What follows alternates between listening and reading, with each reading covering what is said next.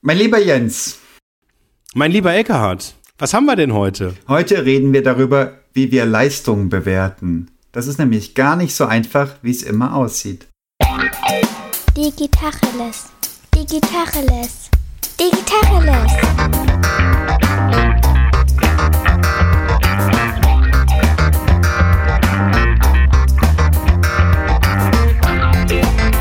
Mein Name ist Jens Wehrmann. Und ich heiße Eckehard Schmieder. Ja, ich will aber darüber reden, wie wir dir bezahlen. Verflixt noch eins.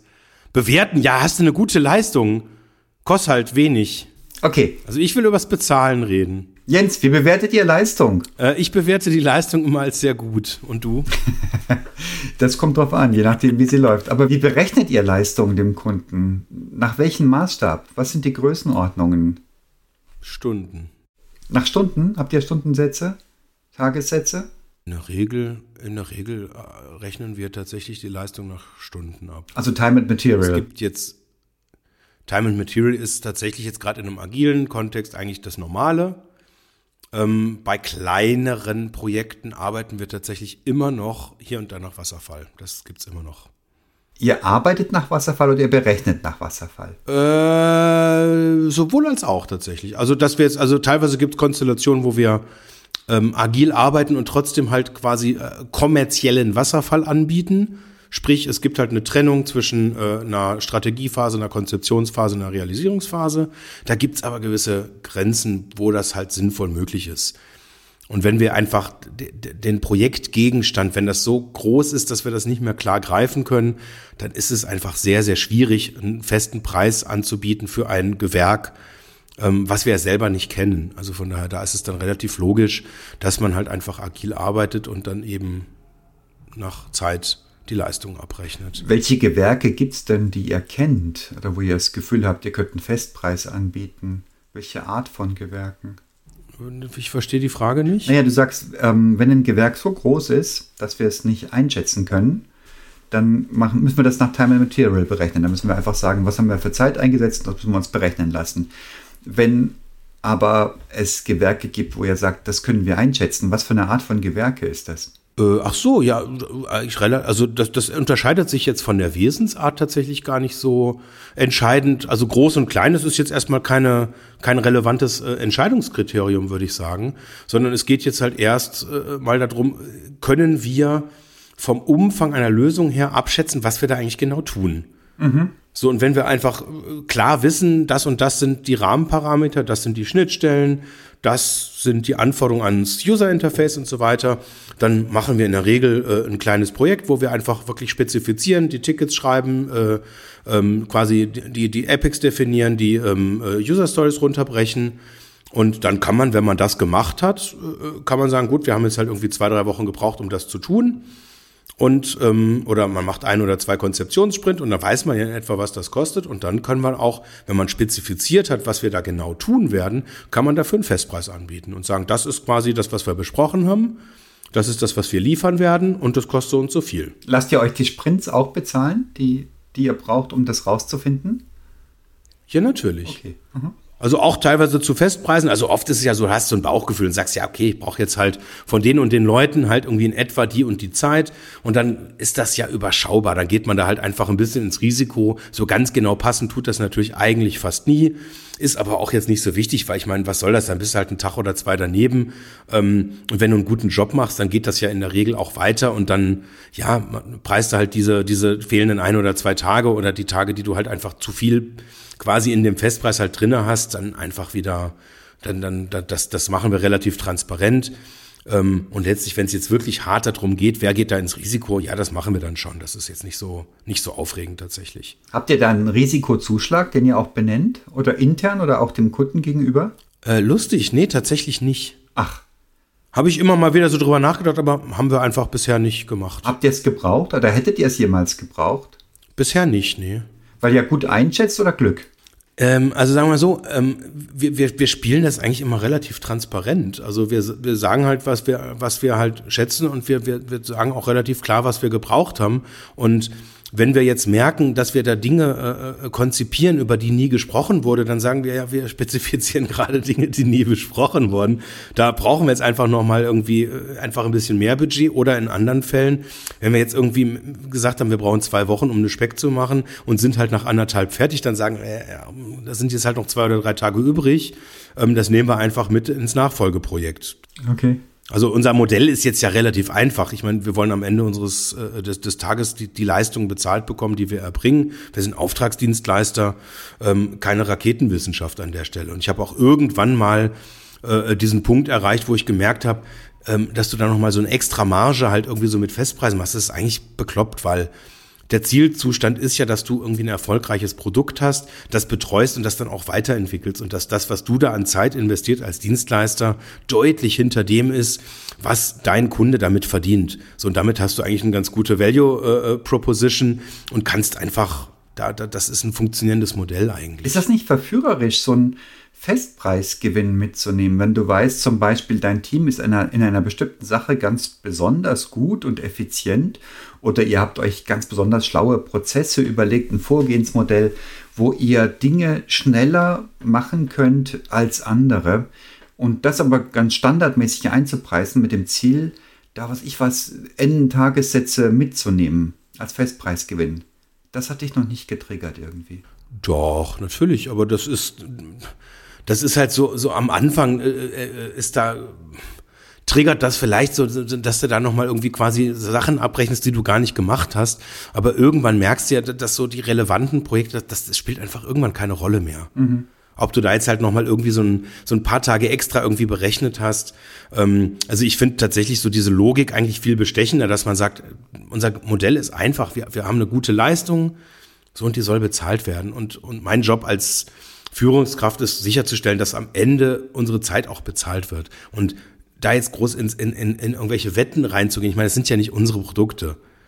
Das ist, das ist, finde ich, irgendwann auf Dauer wird das halt langweilig. Also das ist jetzt halt so, lieber kommuniziere ich ganz klar, ähm, ihr seid da fair unterwegs und wenn dann irgendwie ein Tag quasi auf dem Konto ist, der noch offen ist, dann sagen wir, was wollt ihr denn damit machen? Es geht ja irgendwie weiter bei Wartungsprojekten, weil ich meine, oft haben wir ja auch so Themen, die wir fertig gemacht haben und dann haben wir ein kleines Kontingent an Zeit pro Monat, die wir einfach brauchen, um das dann auf den aktuellen Stand zu bringen, Updates zu machen, weiß ich nicht was.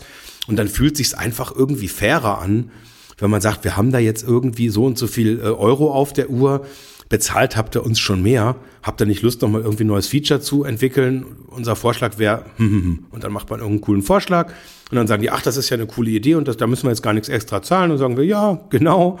Ähm, und so kommt man halt auch irgendwie ins Gespräch und ja, manchmal kommt man dann natürlich auch auf, auf noch schönere Ideen und dann, ähm, also ich habe nicht mehr, also das, das, das muss ich auch klar sagen, das war am Anfang in der Tat anders, aber mittlerweile sage ich da halt auch ganz klar, nee, ich will, dass das fair ist und ähm, wir, wir tracken das mittlerweile auch. Und das Ziel ist wirklich, wir wollen 100 äh, Prozent unserer Arbeitszeit bezahlt bekommen. Das ist cool. Mehr muss nicht sein, weniger sollte irgendwie auch vermieden werden. Und wenn wir 100 hinkriegen, dann ist das fantastisch. Und du hast das ewige Dienstleister-Dilemma, dass du nicht skalieren kannst. Du kannst nur das machen, was ähm, du an Dienstleistungen bieten kannst, also die, die Tagessätze, Stundensätze. Und du kannst nie mehr Ertrag erwirtschaften trägst aber das Risiko für Nichtauslastung. Wie gehst du damit um? Äh, entspannt. wie macht ihr das denn? Wie, wie, rechnet ihr eure Projekte ab? Macht ihr, macht ihr überhaupt noch Festpreise? Ähm, so gut wie nur. Wir versuchen das zu machen. Wir sagen, wir sind in einer ganz extrem hohen Qualitätsklasse, es sind ganz extrem seniore Leute unterwegs und ähm, haben auch entsprechende Tagessätze. Und ich höre von den Kunden, ich habe jetzt gerade wieder ein, ein, Dutzend Kunden befragt, höre, ähm, ihr seid hochpreisig und preiswert. Und das finde ich eine Sache, da kriege ich rote Ohren, wenn ich das Leute sagen höre, mhm. weil ich weiß, die müssen das auch gegenüber ihrem Einkauf rechtfertigen und müssen auch dafür kämpfen, dass wir für sie arbeiten dürfen, weil es immer Leute gibt, die billiger anbieten. Aber wir operieren in der Regel am offenen Herzen und das wissen die Kunden. Wenn da was in die Hose geht, dann wird es erst richtig teuer. Und deswegen arbeiten sie mit uns. Darf ich da kurz nachfragen? Weil du hast jetzt gesagt, ähm, hochpreisig, aber preiswert. Mhm. War preiswert jetzt langsam ausgesprochen äh, gemeint im Sinne von, ihr seid den hohen Preis wert? Ja. Oder war das, eure Leistung ist ähm, von der Produktivität her preiswert? Also, im, also die Frage ist ja immer, wenn jetzt bewertet wird, ähm, was wird da verglichen? Wird quasi das Ergebnis der Arbeit und Arbeit ist Leistung mal Zeit bewertet oder wird der Tagessatz bewertet und wird, sagt dann der Einkauf vor, ihr seid aber krass teuer. Ja. Und der Multiplikator ist dann aber entsprechend so viel kleiner, dass ihr eigentlich günstiger seid als ein Wettbewerber. Ganz genau. Also das, das ist der Punkt. Und ähm, Leistung, wenn du Qualität einrechnest in den Begriff Leistung, dann stimmt das wieder. Die Qualität wird empfunden, das ist natürlich eine komplexe Größe, Qualität. Das ist nicht für den einen dasselbe wie für, den, für die andere. Qualität ist ein Ding, das kriegst du raus, wenn du mit Kunden sprichst. Da kriegst du raus, was ist für die Qualität. Das kann für einen Konzern ähm, das Streben nach Fehlerfreiheit sein in einer Software. Ja. Das kann für ein Start-up die Speed sein, mit der du Features auf die Straße bringst. Die kann lebensentscheidend sein für ein Start-up. Mhm. Und so unterscheidet sich Qualität. Und das rauszukriegen beim Kunden oder bei der Kundin, was ist für dich Qualität? Was brauchst du in dieser Situation? Und dann vielleicht sogar noch mehr noch als das, was er oder sie uns sagt, noch selber Input geben und sagen, könnte es nicht sein, dass für dich Qualität auch bedeutet, diese oder jene Plattform mit anzubinden, um gleich einen viel größeren Impact zu haben mit deiner Lösung. Das ist eine spannende Kiste und das erleben unsere Kunden. Und das ist aber nichts, was du im Marketing leicht rausbrüllen kannst. Also Qualität ist ja so eine Worthülse. Kann ja, wird ja jeder von sich behaupten. Du sagt, ihr sagt ja auch nicht, dass ihr ohne Qualität arbeitet. Das finde ich jetzt spannend, weil jetzt so neue Marktsegmente erschließen, die vorher gar nicht im Visier waren. Das hätte ich jetzt niemals unter Qualität subsumiert. Das könnte ein Aspekt sein. Das muss nicht sein. Das, das hat mit Impact zu tun, ne? also mit der Wirkung von dem, was du tust. Ja, ja, natürlich. Da gehen wir immer mehr hin, weg von einem Output, so ein klassisches Projektgeschäft, wo jemand sagt, guck, da fängt es an und da hört es auf. Und dazwischen drin, das macht ihr. Und ich messe anhand folgender KPIs, also äh, Kenngrößen, das und das ist ein guter Output gewesen und dann ist, seid ihr euer Geld wert, sondern du gehst hin immer mehr und im, zunehmend äh, wissend, dass die Produkte unserer Kunden sich immer mehr über die IT unterscheiden, über die Digitalisierungs, über den Digitalisierungsgrad, über die Anbindung in einer digitalen Welt. Ähm, dadurch kriegen die Produkte Unterscheidungsmerkmale und dadurch werden sie wettbewerbsfähig. Und wir denken immer mehr hier rein in diesen Größen. Wir sind immer früher dabei. Das ist auf jeden Fall unser Wunsch. Das ist noch längst nicht Usus bei allen Herstellern. Wir sind früher dabei, schon in der Ideation-Phase, dort wo Produkte ursprünglich konzipiert werden. Und wir sind noch viel länger dabei in unserem Wunsch, ne? als wenn das, die Software in Betrieb genommen wird. Da haben wir früher aufgehört. Ich gesagt, so, jetzt ist die Software abgegeben, sie ist in Betrieb, sie läuft.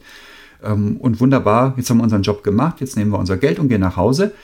Und das ist mittelspannend. Das berührt ja auch die Sinnfrage. Ja, das ist aber nicht mehr so, oder? Das ist auch bei euch nicht mehr so. Es gibt jetzt gerade eine Übergangsphase. Wir arbeiten jetzt gerade immer stärker rein. Es gibt dadurch, und das ist auch ganz spannend, da würde ich dich auch gerne mal fragen, wie ihr das macht, wir kommen immer mehr in neue Geschäftsmodelle rein.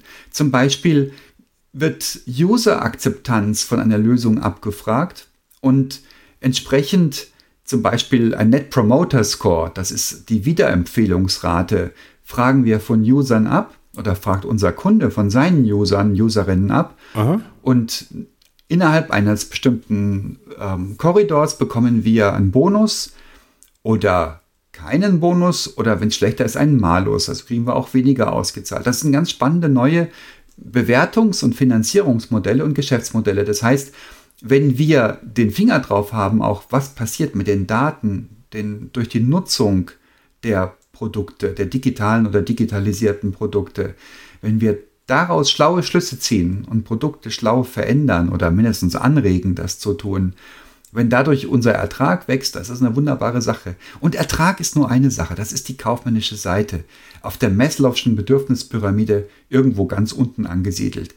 Wir machen das, weil wir es geil finden, weil wir Spaß haben. Und ich sage mal wir ganz großzügig, ich bin ja kein Softwareingenieur und aber ich sehe die Ingenieurinnen und Ingenieure da draußen leuchtende Augen haben, wenn die eine geile Idee hatten, wenn die einen Heureka-Moment hatten. Wow, ich habe mir die Daten angeguckt und ich habe was festgestellt und habe das umgebaut und jetzt läuft das richtig, richtig geil. Jetzt flutscht das. spannende Sache. Habt ihr auch andere Geschäftsmodelle als wir machen ein Projekt und lassen uns dafür bezahlen? Oder laufen da Dinge an bei euch? Immer wieder wird das angefragt. Ähm, ich, ich muss jetzt tatsächlich allerdings zugeben, dass ich da schon so viel jetzt erlebt habe. Ich meine, bei uns ist ja der KPI sehr, sehr einfach zu messen. Wir machen eine App und da kann man im App Store quasi ja messen, wie viele Downloads haben wir, wie hoch ist die Zufriedenheit, was schreiben die Leute da. Mhm. Und die Frage ist ja immer sozusagen, wie, wie weit können wir das dann auch echt gestalten? Also ich, ich, ich mache jetzt mal ein abstraktes Beispiel. Wir hatten eine App, ähm, äh, schon ein bisschen her. Äh, da hatten wir innerhalb der ersten, ich glaube, zehn Monate eine halbe Million Downloads. Das war ziemlich gut.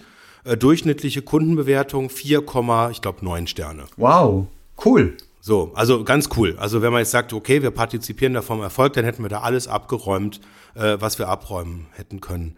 So, das war jetzt allerdings ein Produkt, das war auch im Hintergrund einfach relativ kostspielig und es hat einfach, äh, der Preis der App war null. Ähm, so, dann äh, hat, hat, haben quasi die Gründer hinter dieser Lösung irgendwann halt entscheiden müssen, weil einfach äh, eine Querfinanzierung halt nicht mehr äh, sinnvoll möglich war, mhm. ähm, dass wir dann äh, ein, ein kostenpflichtiges Modell draus machen, dass die App einfach ein bisschen was kostet. Mhm. So, dann wurde da ein Preis aufgerufen. So, und dann hat sich innerhalb von wenigen Tagen ähm, die App von einer der beliebtesten Apps, die es im App Store gab, ähm, auf eine Kundenzufriedenheit von 1, irgendwas Sternen zurückentwickelt, weil dann Preis drüber stand. Ah, das ist bitter. Dass dieser Effekt, wenn du es mal kostenlos angeboten hattest, kannst du nie mehr Geld dafür verlangen. Die Leute zerreißen es dir. Kombiniert mit wüsten Verschwörungstheorien. Also ich will das jetzt gar nicht weiter ausführen, aber das, das, also mal um den Bogen zu spannen. Wenn wir jetzt gesagt hätten, okay, wir lassen uns an der Kundenzufriedenheit in Form von App Store Bewertung jetzt messen und das ist sozusagen ausschlaggebend dafür, was wir für unsere handwerkliche Leistung bekommen. Hei, hei, hei. Also wir wären da in Teufelsküche gekommen. Mhm, mh. Also wenn ich das machen würde, würde ich es nur dann machen, wenn wir wirklich ähm, auch dann, also das müsste dann, da, da müssten wir tiefer dran sein, als dass wir quasi nur einen kleinen Teil des Gewerks halt machen. Wir machen ja in der Regel nicht den Content. Ja. Ähm, so beim, beim, beim Content-Geschäft gilt ganz klar die Regel Garbage in, Garbage out. Sprich, wenn unser Kunde aus irgendeinem Grund, wir können das nicht beeinflussen, schlechten Content hat und die Leute strafen das ab, da können wir die beste App der Welt bauen. Wir haben keine Chance. Ja.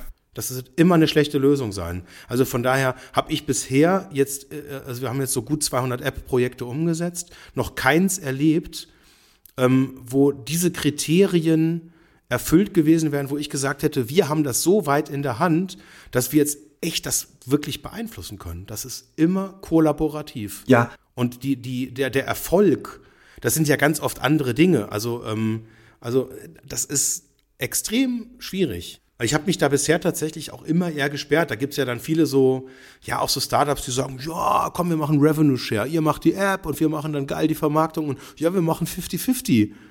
Da, da werde ich dann skeptisch und da sage ich, wie Moment, ihr habt eine richtig gute Idee und ohne Not gebt ihr uns die Hälfte von eurem Ertrag, Umsatz, was auch immer. Das, das geht doch nicht, das ist doch unseriös. Und? Also da breche ich, da breche ich in der Regel auch ab, tatsächlich muss ich zugeben. Ach, weil du kein Vertrauen hast dann. Weil wenn jemand wegen ein paar Entwicklertagen die Hälfte seines Geschäfts abgibt, seines Unternehmens, weil wir ein bisschen was gebaut haben, dann kann ich da nur den Rückschluss draus ziehen, da glaubt jemand überhaupt nicht an seine Idee. Verstehe. Ja. Und im Zweifel sagt er, ja gut, war kein Ertrag da, dann haben wir die Lösung für null gekriegt, habe ich null verdient. Nullsummspiel. Ich hatte keinen Aufwand, ich hatte ein bisschen Spaß und da werde ich skeptisch, ja. weil ich würde niemals für ein paar Tage App-Entwicklung die Hälfte meines Unternehmens herschenken. Da habe ich ein etwas anderes Werteverständnis, ähm, als wenn ich das dann an so einer Stelle vorgetragen bekomme tatsächlich fragt ein Start-up an, aber bevor wir überhaupt mitbekommen, wer das ist, über ähm, Person Personennamen hinaus, kriege ich einen NDA zugeschoben, einen Non-Disclosure Agreement. Also erstmal unterschreibt, dass du niemandem irgendwas sagst. Da habe ich heute gelächelt. Ich habe das Ding unterschrieben und zurückgegeben. Es war so ein Standard-NDA. Ähm, mhm. Und ich habe mich erinnert an die letzten 35 Jahre, wo ich immer wieder, immer wieder, bestimmt ein Dutzend Mal von Leuten gefragt wurde, hey, können wir nicht mal so einen Ziele-Workshop machen? Wollen wir nicht mal ein Business Model Canvas ausfüllen? Willst du nicht mal drüber gucken, ob das eine sinnvolle Idee ist? Ja. Und immer dort, wo jemand zuerst kam mit einem NDA, habe ich nie wieder was gehört von den Leuten. Das ist immer in die Hose gegangen. Ach. Und ich habe so, ein, so eine Vorannahme, dass die Leute, die erstmal sagen, ich habe so eine wahnsinnig geile Idee, aber die ist so geil, wenn die jemand kopiert, wird jemand anders Milliardär dadurch. Also lasse ich mir erstmal rechtlich schützen, dass die bloß niemand kopiert, bevor ich mit irgendjemand rede. Also Juristen vor Vertrauen. Da glaube ich, dass die Leute eben ähnlich wie du das auch sagst, gar nicht selber an ihre Idee glauben oder dass die da einfach so eine heilige Kuh draus machen. Wenn die Idee gut ist, mach sie. Und wenn sie gut ist, wird sie auch kopiert werden, egal wie du dich rechtlich schützen willst dagegen. Wenn sie gut ist, ist das geil und dann warst du der Erste, der es hatte und dann hast du immer einen Vorsprung. Wenn du deinen Vorsprung beibehältst, wenn du drauf ausruhst, natürlich nicht. Ja.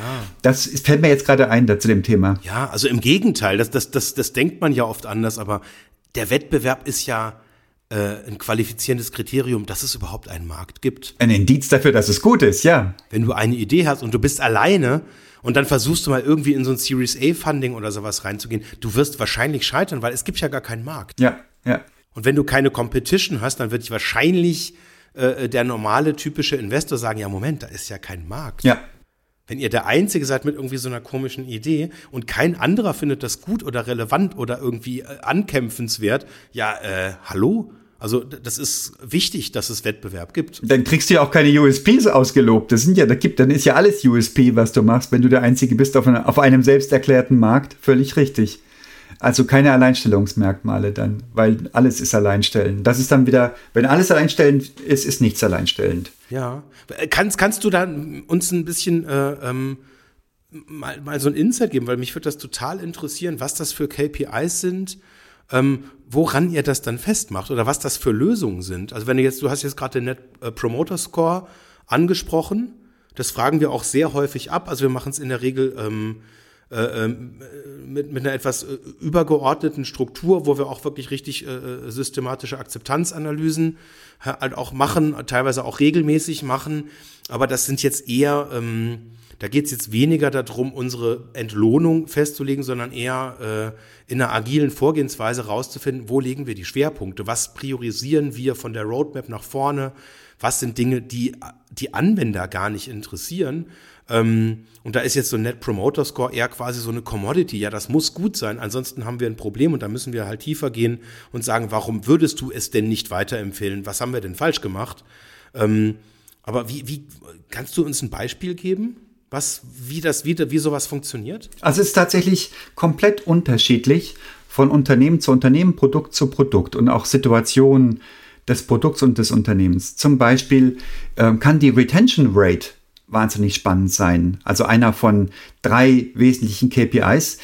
Halte ich meine Leute bei der Stange oder kriege ich die einmal fasziniert? Thema Clubhouse zum Beispiel. Die haben super vermarktet und der Content lässt zunehmend nach. Die haben, würde ich mal behaupten, ohne es zu wissen, eine schlechte Retention Rate.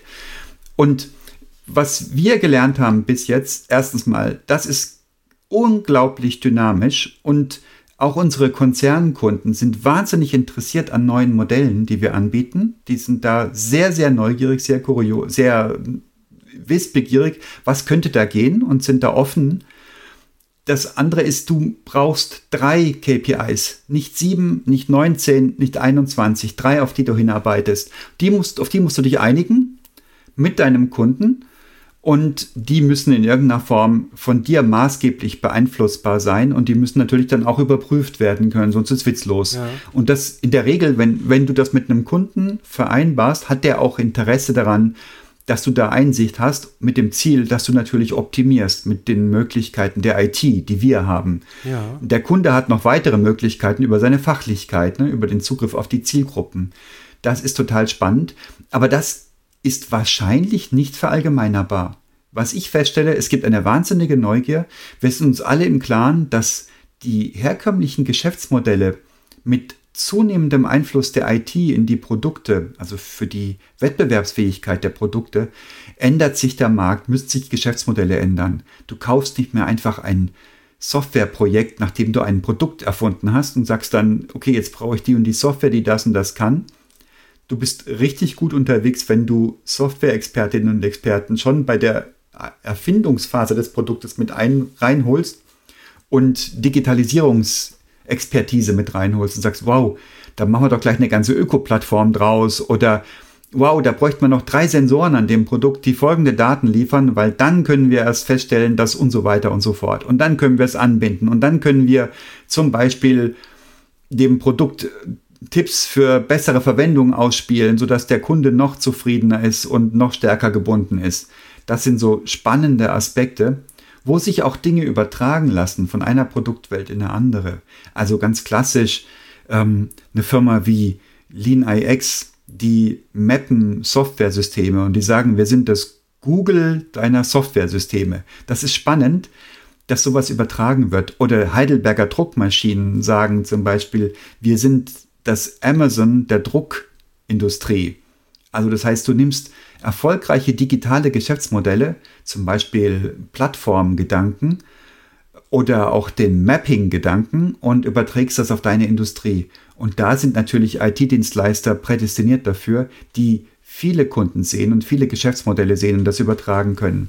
Was das aber wert ist, ja. alter Verwalter, das steht noch in keinem Buch drin. Da kriegst du kein Lehrbuch, wo du sagst, Seite 37 Bepreisung sondern das musste neu aushandeln. Ja, ja, es ist, das ist ja eine philosophische Frage, weil also ich kenne diese Modelle jetzt hauptsächlich, also wir, wir versuchen ja jetzt so, so was das Thema äh, Rückkanäle, Messbarkeit anbetrifft, meistens möglichst kausale Zusammenhänge hinzukriegen. Ja. Also sprich, wir gucken, wo wird das Geld verdient, tragen wir zur operativen Wertschöpfung bei?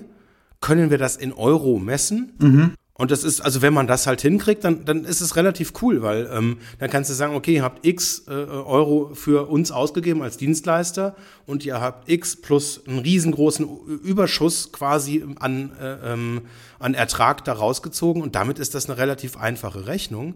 Aber wenn das jetzt um zwei, drei, vier, fünf Ecken ist oder man noch nicht mal weiß, um wie viele Ecken es ist und man sagt, ja, okay, wir nehmen jetzt einfach mal, wie viele Menschen machen da mit. Ja. Ähm, und gucken uns einfach mal an, oder wie hoch ist die Verweildauer oder du hattest jetzt gerade die Retention Rate angesprochen. Ähm, das ist, also ich, ich kann das verstehen, dass das sozusagen ein Ziel ist, aber das ist ja im Prinzip keine direkte KPI, wo ich jetzt schon sagen kann, auch als Auftraggeber, ähm, da kann ich was matchen. Möglicherweise habe ich eine hohe Retention Rate. Also ich habe zum Beispiel, wir hatten schon mal Kunden, die sind ähm, an ihrer Retention Rate fast pleite gegangen. Wow. Einfach weil das, weil das passende, also die waren ultra erfolgreich, aber da hat das passende Geschäftsmodell einfach noch gefehlt. Ja. Und das kann dir natürlich passieren. Dann hast du einen Dienstleister, der kriegt volle Boni und kriegt doppeltes Salär und der kriegt dann, weiß ich nicht, nicht die üblichen, äh, das, das übliche Standardsalär pro Stunde, sondern kriegt nochmal einen Bonus von 50 Prozent obendrauf. Mhm. So, du hast aber gar kein Modell, was das auffängt finanziell. So, dann kriegst du die Belohnung, aber dein Kunde geht pleite. Ja. Hart. Das ist so wie ein Virus, das so mutiert, dass es seinen Wirt tötet. Das ist eine Fehlentwicklung. Ja, das ist in der Natur immer wieder, immer wieder passiert. Die, die Pest wäre wohl so ein Fall. Jetzt bin ich um Gottes Willen kein, kein Biologe, um das wirklich abschließend beurteilen zu können. Aber sowas habe ich mal gehört, so populärwissenschaftlich, dass die Pest eigentlich verkehrt unterwegs war, weil ähm, dieses Bakterium seinen Wirt getötet hat. Hat sich aber trotzdem erfolgreich verbreitet. Liegt wohl auch daran, dass der Mensch nicht, also nur so ein Zwischenwirt ist wohl. Aber da rede ich jetzt über Dinge, die ich gar nicht wirklich tief verstehe. Aber tatsächlich geht alles zurück auf Vertrauen. Das heißt, wenn ich als Auftraggeber meinem Dienstleister nicht vertraue, ist blöd und umgekehrt ist blöd. Ja. Auf der anderen Seite hast du gar nicht genug Kriterien, um deinen Auftraggeber zu prüfen, können die das, was die behaupten? Haben die ein solides Geschäftsmodell? Und da gehst du in Vorleistung. Diese Vorleistung bringt ein Risiko mit sich und es ist fair, die auch zu sich bezahlen zu lassen. Also du sagst, das ist jetzt zum Beispiel ein Startup, wir wissen alle nicht, ob das funktioniert, klingt aber richtig geil. Die Leute sind cool, die das machen und da investiere ich jetzt mit rein. Da ist es aber fair, fair enough, ähm, nicht einen normalen Tagessatz abzurufen, sondern zu sagen, wenn es in die Hose geht, gehen wir mit ins Risiko, dann zahlst du eben nicht alles. Aber wenn es fliegt, dann wollen wir mitfliegen. Ja. Und dann auch dranbleiben lang und nicht, nicht wieder aufhören irgendwann zu sagen, so, jetzt haben wir eine App im Store, jetzt macht ihr weiter, sondern dranbleiben zu sagen, was ist der nächste Schritt? Was kommt als, was könnten wir jetzt an Wertsteigerungen euren Kundinnen und Kunden noch bieten? Das stelle ich mir total spannend vor. Ja. Jetzt gibt es eine andere Perspektive. Ich habe gerade Vertrauen angesprochen und ich habe ähm, mit, ich habe in mich reingehorcht und habe mit gro großer Skepsis was festgestellt. Ähm, ich habe mit einer arbeite mit einer Agentur. Ähm, einer der Geschäftsführer, der ist in der Fachpresse unterwegs mit der Aussage, Tagessätze sind scheiße. Also er sagt es irgendwie ein bisschen diplomatischer. Und die Argumentationskette ist so etwa, ähm, wer Tagessätze verlangt, bescheißt ja sowieso. Und da bin ich maximal hellhörig, weil ich denke, Junge, von welcher Kultur sprichst du denn da? Also wir berechnen auch in Tagessätzen in einer Vielzahl unserer Projekte. Wir sind nicht immer mit Festpreisen unterwegs, obwohl wir das ganz gerne wären. Und auch ich persönlich arbeite seit dreieinhalb Jahrzehnten sehr oft auf Basis von Tagessätzen oder immer wieder mal. Und ich bescheiß um Gottes Willen nicht, wenn mir jemand drei Tage Kreativarbeit bezahlt, dann kriegt er drei Tage Kreativarbeit eher vier als drei, aber nicht zwei. Und die, das Credo dahinter ist, so wir sind so cool, wir sind so kreativ, wir machen so geile Sachen, wir wollen an dem Mehrwert verdienen, an dem, was ihr macht. Und da habe ich festgestellt, habe ich auch so einen kleinen, so einen kleinen Teufelchen im Ohr, das mir sagt, ähm, oi, oi, oi, komm du mal auf so tolle Sachen wie wir, dann kannst du da gerne auch mitverdienen. Aber wenn du eine durchschnittliche Dienstleistung erbringst, dann wird's eng. Die Wahrheit ist, ich bin gesprungen. Ich habe das, ich habe die Kröte geschluckt und gesagt, okay, lass uns einen Pauschalpreis ausmachen. Und die Wahrheit ist, die Jungs, das sind glaube ich alles Jungs, äh, das sind ich Mädchen noch da, oder Damen noch dazu gesagt, aber die, die springen wirklich, die machen das geil, die sind voll dabei. Ich habe zu keinem Zeitpunkt das Gefühl, dass die auf die Uhr gucken oder irgendwas schlechter machen, damit sie früher nach Hause kommen. Also es funktioniert, aber ich habe festgestellt, auf der Auftraggeberseite, wo ich jetzt da saß, dass ich da erstmal geschluckt habe mit diesem Selbstverständnis. Es wird ja eh betrogen, wenn Tagessätze gemacht werden. Und ja. das ist eine, eine, Botschaft, die ich überhaupt nicht teilen kann und die ich sehr fragwürdig finde. Aber auch wir wollen beteiligt sein an der Wertschöpfung. Deswegen machen wir es ja auch richtig geil, damit du damit richtig gut Wertschöpfung erzielen kannst. Da musst du dran glauben. Da musst du auch ein Stück weit springen. Ja. Ich fand das toll, das von beiden Seiten zu sehen, sowohl als Dienstleister als auch als Kunde weil ich ein Gefühl dafür bekommen habe, wie sich das anfühlt, wenn ich jemandem vertrauen muss, den ich noch gar nicht kenne. Das ist lustig, weil das ist ja verkehrte Welt. Weil normalerweise in der klassischen T&M-Sicht ist ja exakt andersrum. Da muss ja quasi der Auftraggeber dem Auftragnehmer blind vertrauen. Und dann gibt's halt immer diese in Anführungszeichen Beweise, ja. ähm, dass du dann in Form von Referenzen halt belegen kannst, dass du das halt alles kannst. Ähm, was ich immer lustig finde. Ja, bin in der Branche unterwegs, habe diese Art von Lösung schon 50 Mal gemacht, genau, genau. Weil wenn du jetzt halt den 300. die 300. Installation von irgendeinem Firmen-E-Mail-Server verkaufst, ja, Gott im Himmel, ja klar, dann ist das, dann kannst du es ja beweisen, dann läuft das ja. Aber wenn du ein neues Produkt entwickelst, dann gehst du ja wohin, wo es keine ausgebauten Straßen gibt. Ja, ja. Also und dann zu beweisen, ja, ich kann die, die Straßenqualität und irgendwie die Asphaltbeschaffenheit nachweisen, das ist ja, das ist ja Blödsinn. Das ist im Gegenteil, das ist ein Misstrauensvotum. Ähm, also du kannst natürlich sagen, wir haben in der Vergangenheit hier tolle Erfolge gehabt und wir haben in der Vergangenheit da tolle Erfolge gehabt. Und jemand, der dann denkt, das sei ein Beweis, ja, der, der kann das glauben. Und ich, ich bin erschüttert, wie viele Leute es glauben also, nee, stimmt nicht. Ich war lange erschüttert, weil ich das äh, gerade in unserer Anfangszeit immer schrecklich fand, weil, ja gut, unsere Wettbewerber konnten es beweisen, wir konnten es am Anfang natürlich erstmal nicht beweisen und das war immer ein Nachteil. Und jetzt hat sich die Welt halt umgedreht, jetzt sind wir halt die alten Hasen und wir können es beweisen und viele unserer Wettbewerber können es halt nicht so gut beweisen wie wir. Mhm. Und deswegen stehen wir da jetzt gut da, aber trotzdem ist das, das ändert nichts daran, dass es halt falsch bleibt.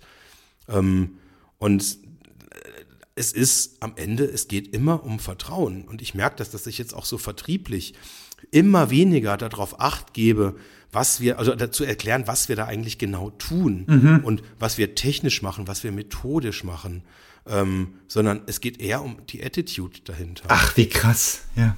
Was treibt die Leute an, die dich dann später unterstützen. Das ist in meinen Augen der Kern, worum es eigentlich geht. Ja, total krass.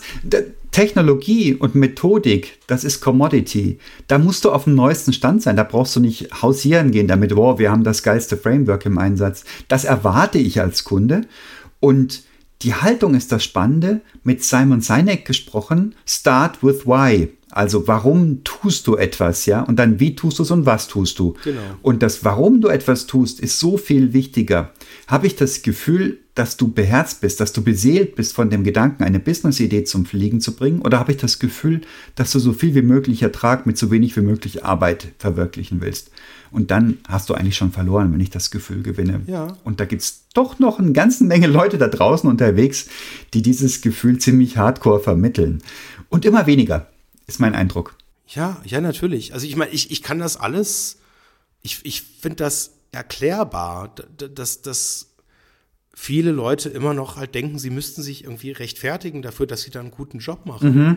Ähm, weil, ja, wenn du dir anguckst, wie so die, die, die Fragenstruktur teilweise bei so Anfragen aufgebaut ist, das zielt ja darauf ab. Welche Fragen sind das zum Beispiel, die darauf abzielen? Weil, dass, dass Leute, Leute wollen Beweise, die wollen, die wollen, die, die stellen, also nichts gegen Sparkassen, äh, aber die, die stellen Ja. im Prinzip Vergangenheitsfragen. Ja, Nee, jetzt aber mal ganz ehrlich, das ist, äh, wenn, wenn du mit einer, mit einer äh, Sparkasse oder eigentlich im Moment gerade aufgrund des, dieses wahnsinnig niedrigen Zinsniveaus, was wir halt gerade in Deutschland haben, wenn du mit einer Bank sprichst, ähm, dann müssen die ja de facto ähm, um die, die, dieses fast kein Geld, was man mit einem Darlehen noch verdienen kann, die müssen das paranoid absichern. So, und da du jetzt alle äh, äh, irgendwie, also die meisten Glaskugelgucker äh, sind halt irgendwie gerade in Urlaub und, äh, oder ist der USB-Anschluss veraltet oder es ist jetzt halt irgendwie auf Lightning umgestellt worden und USB-C ist irgendwie abgedröselt. und äh, was machen die? Die stellen Vergangenheitsfragen. Das ist total absurd. Gib uns ein Beispiel, Jens. Was ist so eine typische Vergangenheitsfrage, die dir unterkommt, gekommen ist schon? Nimm eine, nimm eine Firmenfinanzierung. Ja. Ganz simples Beispiel. Die Fragen, wie ihr finanziert seid. Nee, wir sind jetzt nicht so finanziert, aber ich äh, kenne das jetzt aus, aus anderen Tätigkeiten, äh, die ich jetzt äh, abseits von meiner Mobile Software AG Tätigkeit mache. Ähm, da geht es dann darum, äh, da, da gibt es einen Investor oder einen, einen äh, Käufer von irgendetwas und dann geht, redet er mit einer Bank. So, und was stellt die Bank für eine Frage? Ja, die, die, die stellen, die sagen, ja, gib mir die Bilanz von vor drei Jahren, von vor zwei Jahren, von vor vier Jahren, von vor fünf Jahren, vielleicht nochmal von vor acht Jahren. Ähm, gib mir eine betriebswirtschaftliche Auswertung, gib mir eine Summen- und Saldenliste, ähm, gib mir dieses, gib mir jenes, gib mir alle Verträge, wir machen eine Due Diligence. Das ist 100,0 Prozent Vergangenheit. Da fehlt kaufmännische Fantasie. Ja. Nein, und also ich, ich, ich sagen wir mal so, ich, ich, ähm, ich, ich arbeite ja nicht mit Banken zusammen, genau aus diesem Grund. Aber also das ist jetzt gar nicht so sehr das Thema eigentlich. Aber das ist so das gleiche Prinzip. Wenn ich jetzt einen Auftragsentwickler habe, ähm, der mir eine Zukunftslösung baut und ich stelle die ganze Zeit nur Vergangenheitsfragen, das ist völlig misleading. Und wenn ich jetzt irgendwie so überlege, wie die meisten Fragen aufgebaut sind, ich unterstelle da gar nichts Böses, ähm, aber ich ziehe da meine Schlüsse draus. Und der, der erste völlig naheliegende äh, äh, Schritt ist, wenn mir ein, äh, hier ein potenzieller Kunde, Auftraggeber ähm, Vergangenheitsfragen stellt, ähm, dann muss ich aufstehen und sagen, ähm, cool, dass du diese Fragen stellst. Ich verstehe, was du mir jetzt sagen willst. Ich nehme dir das Risiko, gebe dir wirklich in a nutshell das, was du brauchst, um dich wohlzufühlen, weil das können wir. Ähm, das ist Handwerk und ja, wir waren schon hier und da erfolgreich und wir können das kurz machen, wir können das lang machen, beliebig, wenn du willst. Ähm, aber das Wichtigere ist die Zukunft. Lass uns über die Zukunft reden. Lass uns über eure Vision reden, eure Intention reden. Lass uns über das Geschäftsmodell reden. Ja. Lass uns kritisch in das Thema reingehen, wie ihr eine Monetarisierungsstrategie vorhabt, wo das schlüssig ist, wo es aus unserer Sicht nicht so schlüssig ist. Lass uns über die Zukunft reden, lass uns über morgen, übermorgen reden, lass uns über Potenzial reden, lass uns darüber reden, was wir vergessen haben, uns in eurem bestehenden Briefing anzugucken. Da haben wir ja auch schon drüber gesprochen. Ähm, das ist es gibt hundert wichtigere Fragen, als in die Vergangenheit zu gucken. Wie reagieren Menschen, die du so konfrontierst? Ähm, das ist was sehr, sehr Polarisierendes. ja. Tatsächlich. Also, äh, oder nee, nee, anders. Ich, ich, muss es, ich muss es ehrlich sagen, tatsächlich. Ähm, ich glaube, die Leute sind generell offen dafür, über beides zu reden. Jetzt unabhängig davon, wie sie es selber von der Wichtigkeit für sich bewerten. Viele ähm, äh, Ansprechpartner, mit denen wir den Erstkontakt haben, das sind nicht die Entscheider, sondern das sind ja, Befehlsempfänger, sage ich jetzt mal so ein bisschen äh, abwertend, die haben eine Excel-Liste gekriegt von irgendjemand, der sagt, ja, sondier mal bitte das und das. Wenn wir mit denen über eine Zukunftsdiskussion reden, dann sagen die, ja, sehr gerne, ist spannend, ich finde euch nett, aber ich habe eine Excel-Liste und da sind 23 Felder drin. Sagt mir doch einfach, was ich da reinschreiben soll. Was war denn 2018 euer Umsatz jetzt nochmal genau? Krass, das erinnert mich so krass, als ich einen Kredit für meinen Hauskauf haben wollte. Und ich war zu dem Zeitpunkt Geschäftsführer einer GmbH, gleichberechtigt mit einem zweiten, also 50% Anteil an dem Unternehmen. Und da hatte ich dann meine Vermögensverhältnisse so etwa auf den Euro genau, auf den Cent genau ausgetüftelt. Was habe ich für Einkünfte, was habe ich für Ausgaben? Und das war ein erkleckliches Sümmchen, was hängen blieb. Und ich hatte mir da wunderbar ausgerechnet, da einen schönen Kredit angeboten zu bekommen. Und das war eine Standardbank, Hauptgeschäftszweig online. Und die boten mir nichts an. Und ich, ich habe zwei, dreimal nachgefasst, bis ich dann jem endlich jemanden zu packen kriegte, der mir vorrechnete, aufgrund einer Tabelle XY, die er hat, verdient, also gibt ein Geschäftsführer in München folgende Beträge aus. Und nach seiner Rechnung, ich habe die genauen Zahlen nicht mehr im Kopf, aber ich war gut vierstellig im Minus jeden Monat. Also ich hätte seiner Rechnung nach einfach viel, viel mehr ausgeben müssen, als ich wirklich ausgegeben habe. Und das hätten meine Einkünfte nicht gedeckt. Und damit habe ich keinen Kredit bekommen. Das hat ihn gar nicht interessiert. Er hat quasi einfach nur die Standardtabelle. Ja, der hat eine Standardtabelle rausgeholt. Das ist so ein bisschen wie mit der Sterbetabelle, das gibt's ja auch. Ja, und ich war irgendwie gefüllte, ich weiß es nicht, zehn Jahre, also acht mindestens da schon Kunde gewesen. Darf ich den Namen sagen? Den sage ich jetzt einfach mal nicht hier, das lass mal gut sein. Und gerettet hat mich eine Kollegin ja. ähm, von der Wasserwacht, wo ich schon vier Jahre unterwegs war, die in der Sparkasse, um, um da mal die Sparkassenschelte aufzufangen wieder, die ist in der Sparkasse angestellt gewesen und die kannte mich, die beleumundete mich und ich habe einen Kredit bekommen. Der war jetzt nicht zu Top-Konditionen, aber ich habe mein Haus finanziert gekriegt und ich bin bis heute dankbar für die Kollegin. Ja. Also äh, der, der Kollegin, dass sie das geregelt hat. Mit einem 0815 ähm, Online- Bankbanker hätte ich das nicht hingekriegt, obwohl ich ähm, wirklich kein Filialkunde bin. Aber dann kommst du in so eine normale Tabelle und dann geht's nicht. Ja. Das sind Vergangenheitsfragen und Vergangenheitstabellen. Ja. Fürchterlich. Boah, ich habe auch, also ich habe ein einziges Mal in meinem Leben ein Darlehen äh, aufgenommen. Mhm. Ähm, und also ich war jetzt aus Sicht der Bank quasi, ja. Nicht liquide. nicht obdachlos, aber arbeitslos. Ich hatte gerade eine Firma verkauft. Ja. Ähm, das könnt ihr gar nicht ab, so Zeug, ja. Ja, ja. Nee, nee, nee, nee, nee. Also die haben, die wollten Arbeitsvertrag. Ich sagte, habe ich nicht. Also ich hatte Pläne jetzt für, für die aktuelle Firma. Äh, das hat die nicht so interessiert. Ich hatte ziemlich viel Eigenkapital tatsächlich. Das hat die auch nicht interessiert. Ja. Ähm, und ich hatte noch ein paar Firmenbeteiligungen, die einträglich waren. Äh, hat ja auch überhaupt nicht interessiert. Und ich habe dann irgendwann. Ja, die müssen ihre Kreuze setzen und Firmenbeteiligungen sind da nicht drin, weil Schütze Normalverdiener hat keine. Ich habe dann, also ich, ich war wirklich, ich bin von Pontius zu Pilatus und ich, ich, ich brauchte nicht viel, aber ein bisschen was brauchte ich damals für äh, die, die, den Kauf von einem Haus. Und ähm, es war erschütterlich. Also ich war, es war erniedrigend. Mhm. Und ich habe dann irgendwann in, in, so einer Phase der, der, der Maximalfrustration dann einem dieser Betreuer eine Frage gestellt. Mhm. habe gesagt, angenommen, ähm, mein Name wäre jetzt nicht Jens, sondern Bill und mein Nachname wäre nicht Wehrmann, sondern Gates und meine Firmenbeteiligung wäre jetzt nicht XY, sondern würde Microsoft heißen. Würdet ihr mir ein Darlehen gewähren? Ich sag nein, oder?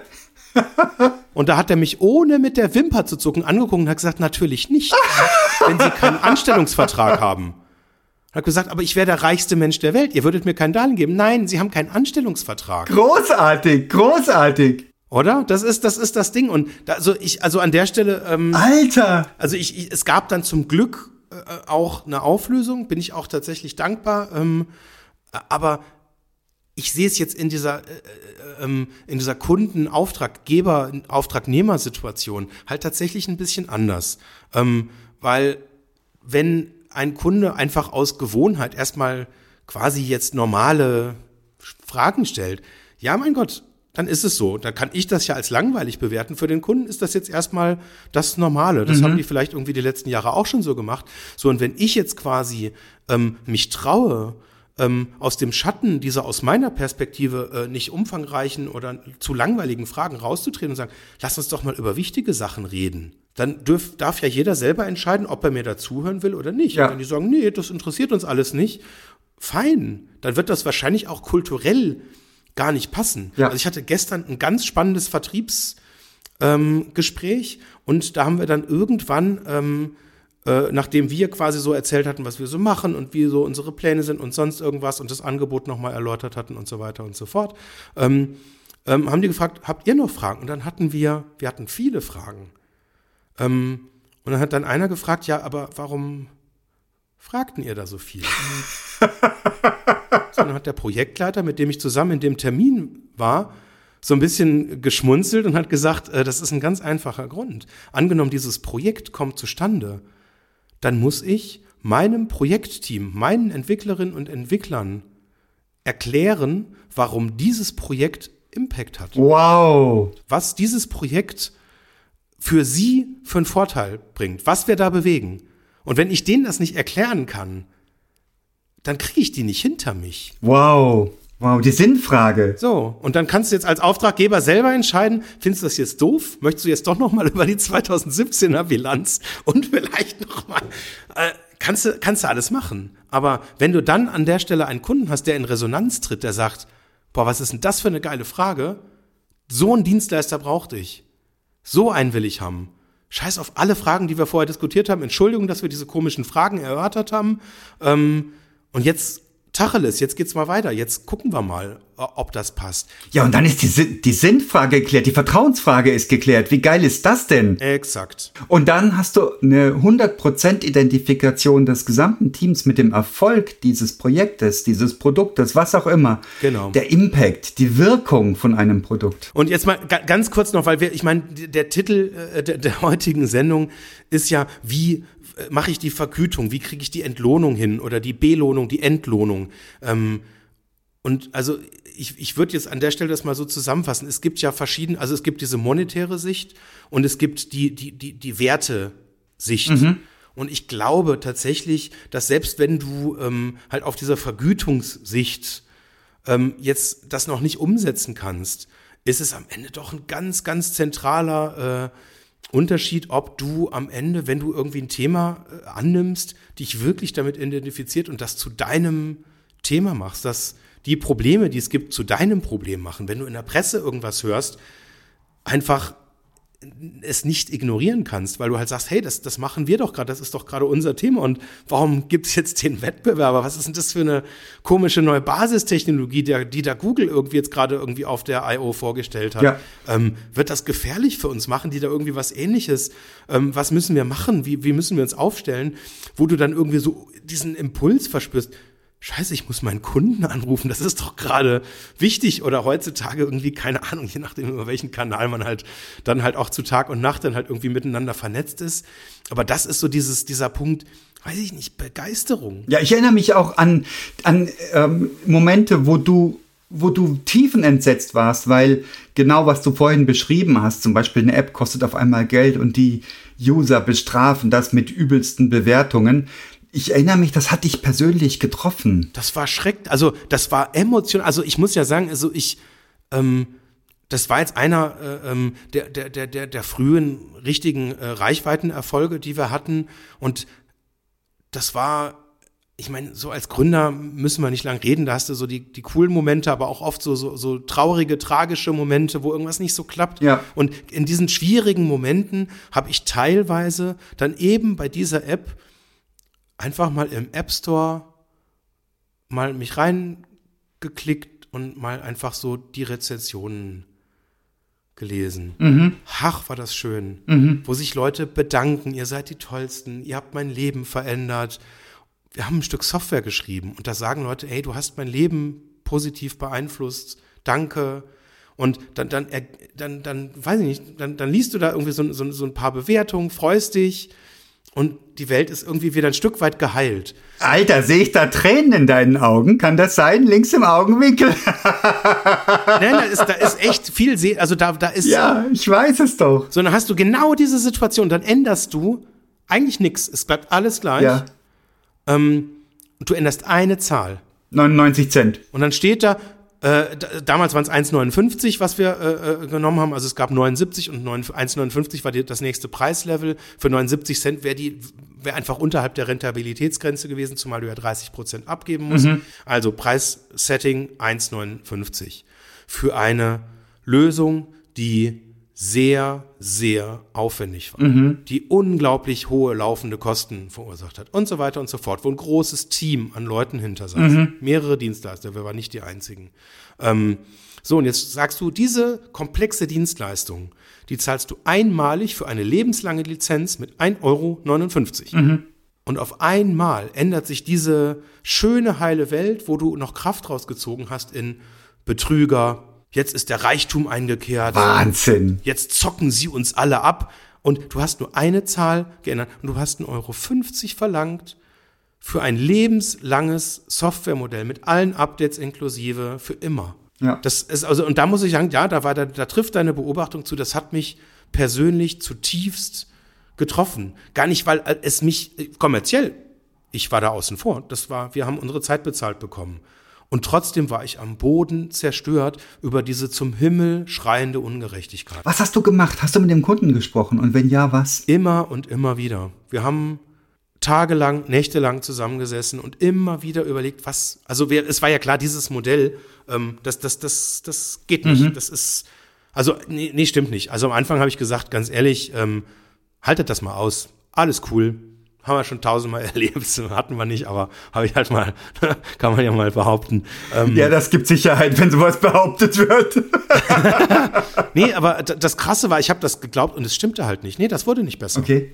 Das war, also es war klar, also wenn wir das so weiter aufrechterhalten, dann ist, dann geht dieses, dann geht das Ding kaputt.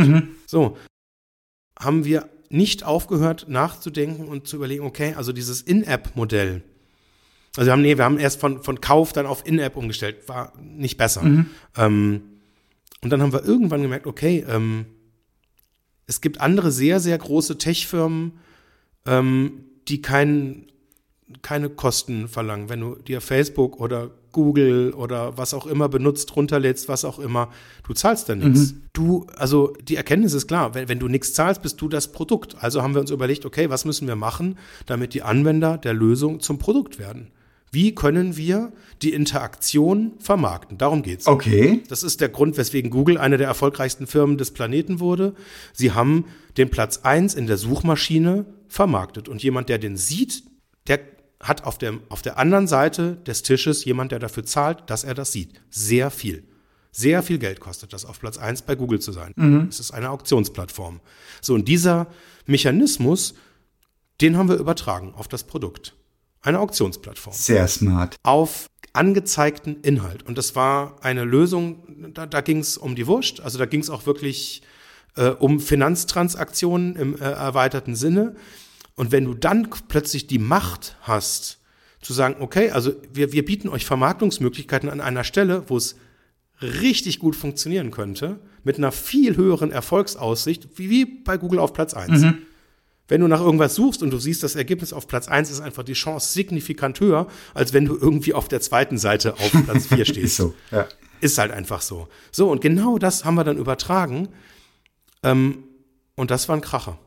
Das war ein Kracher. Und das, Jens, hast du mit dem Kunden zusammen ausgetüftelt? Ja. Oder in, hat er, die, wart ihr beiden das maßgebliche Team? Oder gab's noch, hat er noch andere ähm, Ratgeber, Ratgeberinnen gehabt, die damit Einfluss genommen haben? das war pure Verzweiflung. Das, das war nicht strategisch. Das war, ich, ich kann das auch gar nicht, also ich kann es nicht genau rekonstruieren, aber es war, das, das war kein geplanter Prozess, sondern es war halt klar, ähm, dieses Ding fährt jetzt gerade vor die Wand. Und die Wand kommt näher, sekündlich. Und es musste halt irgendeine Idee her. Und dann aus verschiedenen Konstellationen ähm, entsteht dann so eine Idee. Das, waren nicht wir, das war nicht unsere Idee. Dass wir so gesagt haben, ah, mach doch mal hier so, ach, ist doch völlig klar, haben wir schon tausendmal gemacht. Also hätte man natürlich sagen können. Aber nee, wir hatten, wir hatten die Idee nicht. Ja. Ähm, wir, wir- wir, wir können ja irgendwie an vielen Stellen immer nur irgendwie sagen, was geht technisch, was ähm, funktioniert vom Ökosystem her, aber ähm, nee, wir, wir, wir wissen die Lösung nicht vorher. Und es gibt aber Konstellationen, ähm, wo dann einfach Teams zusammenkommen, Menschen zusammenkommen, die einfach brennen für das Thema, die dann plötzlich in irgendeiner, teilweise auch noch so absurden Situation plötzlich zu einer Idee kommen. Hat sich das monetär gerechnet für euch? Gab's irgendeinen Bonus? Gab es irgendwie? Oder habt ihr nach wie vor einfach eure Zeit bezahlt bekommen? Ja und nein. Also sagen wir mal so, ich sehe das an der Stelle relativ easy, ähm, weil ähm, wenn ein Kunde nicht erfolgreich ist, dann endet das Projekt, dann sind wir raus. Wenn es ein sehr erfolgreiches Produkt gibt, ja, dann sind wir ja teilweise über viele Jahre im Geschäft. Das ist, also wir kriegen, nee, wir haben keinen Bonus gekriegt. Okay. Also selbst als dann die Firma für einen zweistelligen Millionenbetrag verkauft wurde, haben wir keinen Bonus gekriegt. Das war aber auch völlig fein, weil wir sind ja auch zu keinem Zeitpunkt ins Risiko gegangen. Ja, okay, das verstehe ich, ja. Mhm. Also ich, ich, ich mache jetzt andere äh, Konstellationen, aber für mich ist irgendwie immer sehr, sehr klar, ähm, ich vermische da nix. Also ich, ich gehe, wir gehen, also nee, anders. Also ich gehe teilweise persönlich ins Risiko bei Kunden, wo ich sage, eure Idee ist so cool, da steige ich ein. Und meine Firma rechnet die Zeit ab. Also das ist aber ganz klare Trennung. Weil an der einen Stelle äh, ist Risiko und da sage ich, ich als Person glaube daran. Das ist aber nicht das Geschäftsmodell meiner Firma. Wir sind kein Finanzinvestor. Da steigst, steigst du als, als Venture-Kapitalist ein, aber nicht deine Firma. Genau. Okay. Hm? Also als Privatperson einfach. Ja. Das kann man jetzt nennen, wie man es will, je nachdem, in welcher Ka- Phase das ist. Als Venture Capitalist würde ich mich da jetzt nicht ähm, bezeichnen. Aber das ist ein, im Prinzip, das passiert nicht oft. Aber wenn es so Situationen gibt, wo ich sage, boah, das ist ja der absolute Wahnsinn. Ähm, ich wüsste gar nicht, wie ich das unternehmerisch jetzt großartig abwickeln würde, weil ähm, da, also, also ich halte das für juristisch relativ schwierig. Weil wo, woran misst du den Erfolg? Also entweder erfindest du halt einfach Zusatz-KPIs, die dann am Ende einfach mit irgendeinem Geldbetrag zu multiplizieren sind und du sagst dann, okay, pro, keine Ahnung, äh, eine Million äh, äh, Page-Impressions pro Monat kriegen wir irgendwie folgenden Betrag X. Kann man machen. Ähm, du kannst sagen, ja gut, ich mache es an Erfolgsgrößen, an echten finanziellen Erfolgsgrößen fest. Nehmen wir mal einen EBIT. Äh, kannst du machen, aber den EBIT, ganz ehrlich, den kannst du halt nach Belieben beeinflussen. Ja, aber natürlich, ja. Im Zweifel erhöhst du die Geschäftsführergehälter und dann ist der EBIT halt weg. Ja, dann war's das. Also, und das abzusichern über Verträge. Oh, also meine Aussage wäre jetzt mal ganz klar, das kriegst du nicht hin. Nee, das geht auf Vertrauen zurück, ne? Selbst wenn du, also am Ende, du musst dir schon vertrauen und wenn, wenn dieses Vertrauen nicht da ist, ist schwierig. Ähm, ich habe am Anfang tatsächlich immer gedacht, dass das so, dass so dieses in so Geschäfte einsteigen, dass das unser Geschäft mal wird. Und habe das am Anfang auch so ein paar Mal ja versucht so so zu zu gestalten und habe dann aber irgendwann auch gemerkt, das ist ein krasser Interessenkonflikt, weil du hast vorher dieses Thema NDA angesprochen, Vertraulichkeitserklärung am Anfang.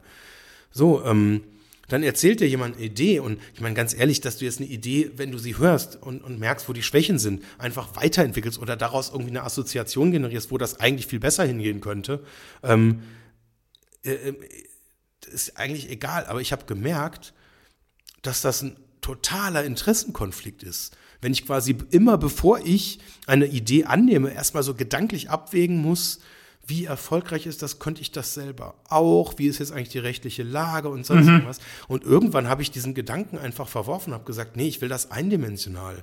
Ich will mich voll und ganz mit den Leuten halt irgendwie da äh, in, in, in, in, einfach ins selbe Boot setzen und will da auch radikal ähm, ich will radikal sein dürfen. Und wenn mir jemand eine Idee vorträgt und, und einen, äh, einen Strategie-Workshop mit uns macht, dann will ich dem sagen, bitte mach das nicht.